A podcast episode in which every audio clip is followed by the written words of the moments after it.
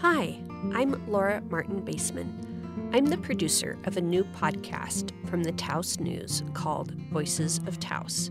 Every week on Saturday, we'll release a new episode featuring a voice from our Taos community. We'll cover the arts, current events, and sports on different episodes of this new podcast. Join us for our first episode this Saturday, November 18th. Our arts and entertainment editor, Lynn Robinson, is interviewing Robert Mirabal about his Taos Pueblo roots, composing music for a new Hulu TV series, and his starring in a remake of the film The Road to Everywhere.